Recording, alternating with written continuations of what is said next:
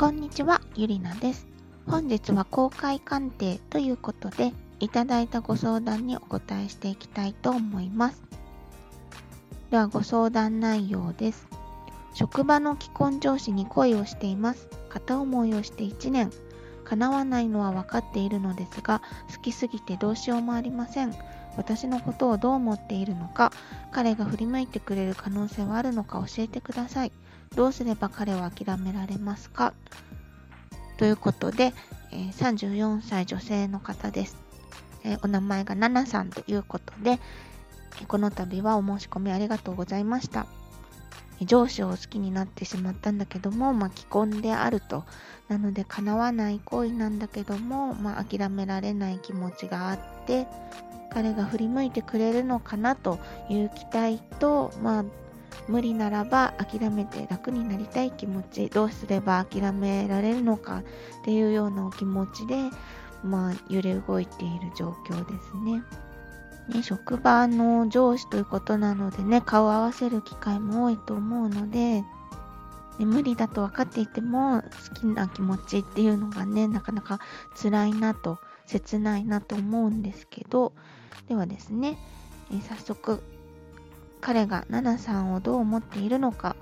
彼を諦めるにはどうすればよいかということについてですね鑑定しましたので結果をお伝えいたします。えまずナナさんのお気持ちを見てみますとこう彼にはすごく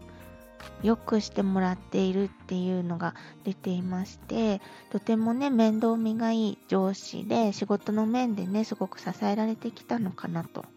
頼りになる上司ということでねその彼を慕う気持ちとか感謝の思いっていうのが、まあ、いつしか恋心に変わっていったというようなねことが出てるんですけどもなのでねこう上司と部下の関係では飽き足らずにもっと彼に愛されたいとかねもっと自分を見てほしい、まあ、女性として見てほしいというね欲望が今強くなっている状態かなと思います。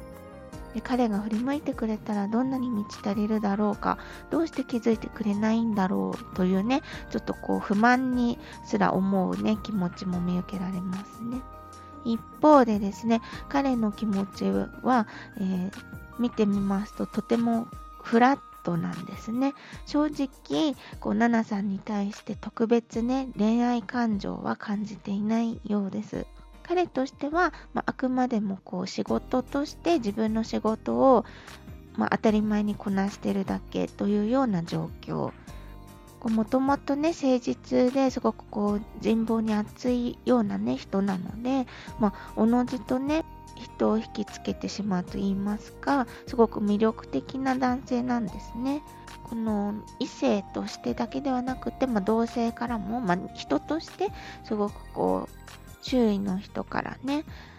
あの好かれるような人ですね。でまあ生年月日もねいただいているのですけども、まあ、それを見てもすごくこう堅実でね家庭を大切にする人でもあります。そういうところがね奈々さんも魅力に感じてるんだと思うんですね。簡単にはなびかないというかねあの家庭を大事にしているからこそ魅力的っていうのがあると思うんですね。なので、まあ、あの、ナナさんに対する気持ちがね、今はすごくフラット、その、あくまでも職場の人間関係というふうに見てるんですけど、仮にね、ナナさんの気持ちに気づいたとしても、そこから恋愛にね、発展する見込みっていうのはとても少ないのかなと思うんですね。なので、まあ、残念なんですけども、あの、ナナさんも感じられている通り諦める方向で考えるどうやったら諦められるかというふうにね見ていく方がいいだろうというねカードからのメッセージを感じますね。でこの状況のですねこの苦しい状況のこう問題点としてまあ、原因というかね出ているカードもですねまさに絶望や苦しみっていうのをね示すカードなんですね、まあ、ソードの10というカードなんですけど、まあ、10本のそのソード剣でですねもうぐさぐさぐさぐさっと刺されて倒れているようなねもうほんと見ていてもう痛々しいようなカードなんですけどもまあ、それが逆位置で出ていましたのでもうこの苦しみを終わりにしたい解放されたいというね思いを感じさせる一方でですね気持ちとしてではなくてその問題点として原因として出ているのでなんかこの苦しい状況苦しいという気持ちからわざとね抜け出さずにいることがその問題を起こしているというようなね風にも感じるんですね。でまあ概してですね、まあ、これは一般論ですけども人はねこう障害の多い恋ほど燃えてしまう傾向っていうのがありまして、まあ、ロミオとジュリエット効果とねいうふうに呼んだりするんですけど、まあ、心理学の用語なんですけども、まあ、ロミオとジュリエットのようにですねこうなかなかその環境というか状況というか的に周囲から祝福されてオープンにお付き合いできる状況じゃないほどすごくこう恋心が募ってしまうっていうことがあるんですね。まあ、まさにナナさんの今の状況っていうのもねその好きなんだけども、まあ、彼は既婚で、まあね、上司なのでこう気まずくなるわけにもいかないと。いうことでねそういう方がその気持ちがね高まってしまうその状況ではあるんですね。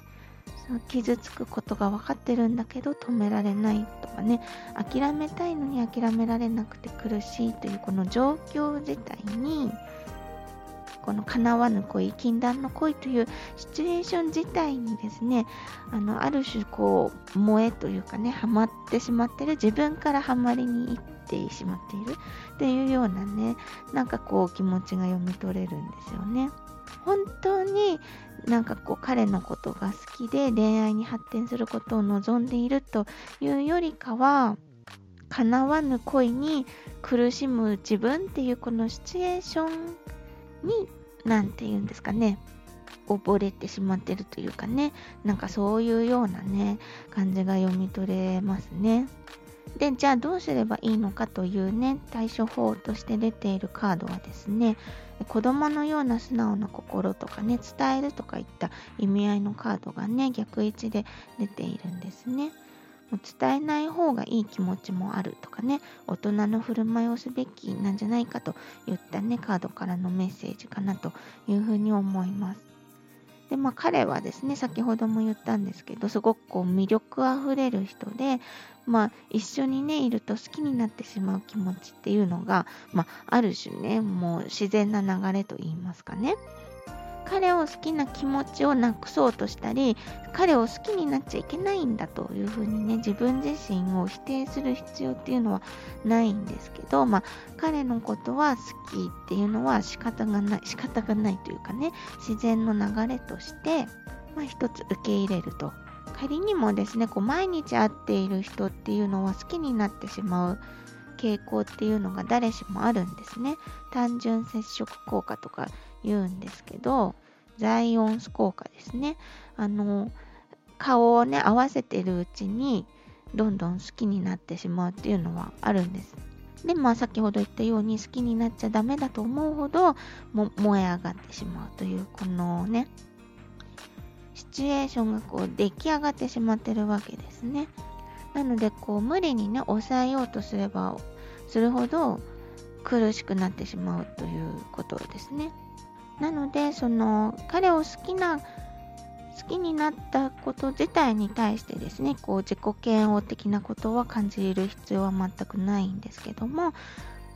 あの自分がね苦しいからといってこの気持ちを伝えて楽になってしまおうというふうにはね思わない方がいいですね。こう後先考えずにですねその自分が気持ちを伝えた結果どうなるのかっていうことをね深く考えずに例えばね酔った勢いで言ってしまうとかね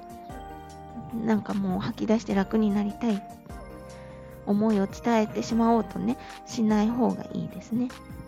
この胸の内にね秘めているのが辛いようでしたら、まあ、日記に書いてみるとか SNS にね、まあ、自分が誰かわからない状況で、まあ、書き込んで吐き出す、ま、吐き出す手段をですね持つというのも手ですね。で、トータル的なアドバイスとしてですね、スタートとか準備万端っていうのを意味するカードが出ているんですね。これはですね、彼とのこと、彼との恋がスタートするということではなくてですね、別の恋に向かう準備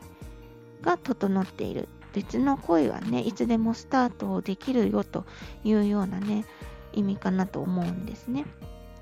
彼との禁断の恋というねシチュエーションからもう気持ちを切り離すことによってですねいつでも他の新たな恋っていうのはね始まる環境は整っています。ここのカードが出たということはねもしかしたらすでにねナナさんに思いを寄せている人っていうのがねいるのかもしれないですね。こう今はね彼以外の男性っていうのは眼中にないのかもしれないんですけど一歩こう下がってね視点を広く持つことによって可能性っていうのはね広がっていきます。こうね自分に好意を寄せてくれている人の存在に気づくとかね自分から新しい出会いを求めて何かこう活動するとかですねそういった可能性は広がっていると。でこうね心がときめくような上司がいるっていうこと自体はですねすごくこう生活にね張り合いも出て素敵なことだと思うんですね。こう男女の関係にねはこう発展しないにしてもやっぱりこう好きな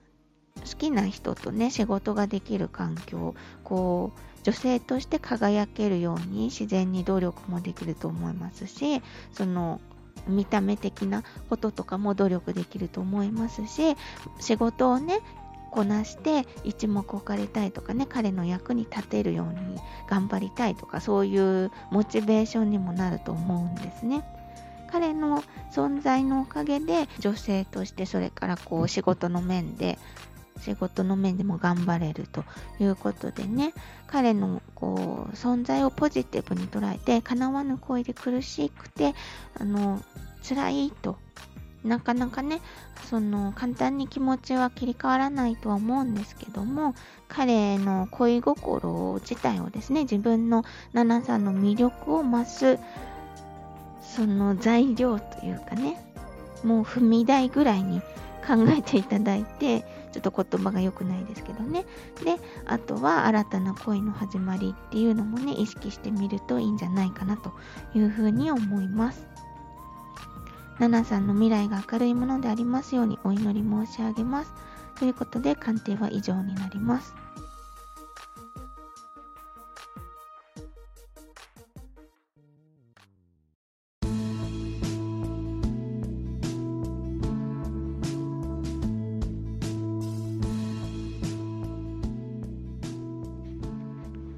今回はですね、職場の既婚上司に恋をしてしまって苦しいというようなねご相談でした。今回のケースではですね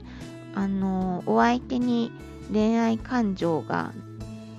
ないということもありましてまあ諦める方向でのアドバイスとなりました。ただですねまあ同じシチュエーションでもですね諦めた方がいいのか思い切って突き進んだ方がいいのかっていうのは、まあ、ケースバイケースとしかね言えないのでそのお聞きになっているあなたがですねもし今同じような悩みを抱えていても私も諦めなきゃいけないというふうに思う必要はないですし、まあ、もしねそのナナさん今回の今回のですねご相談者に対してのアドバイスでねあのあそういうふうに考えればいいのかなと思えるような部分があったらね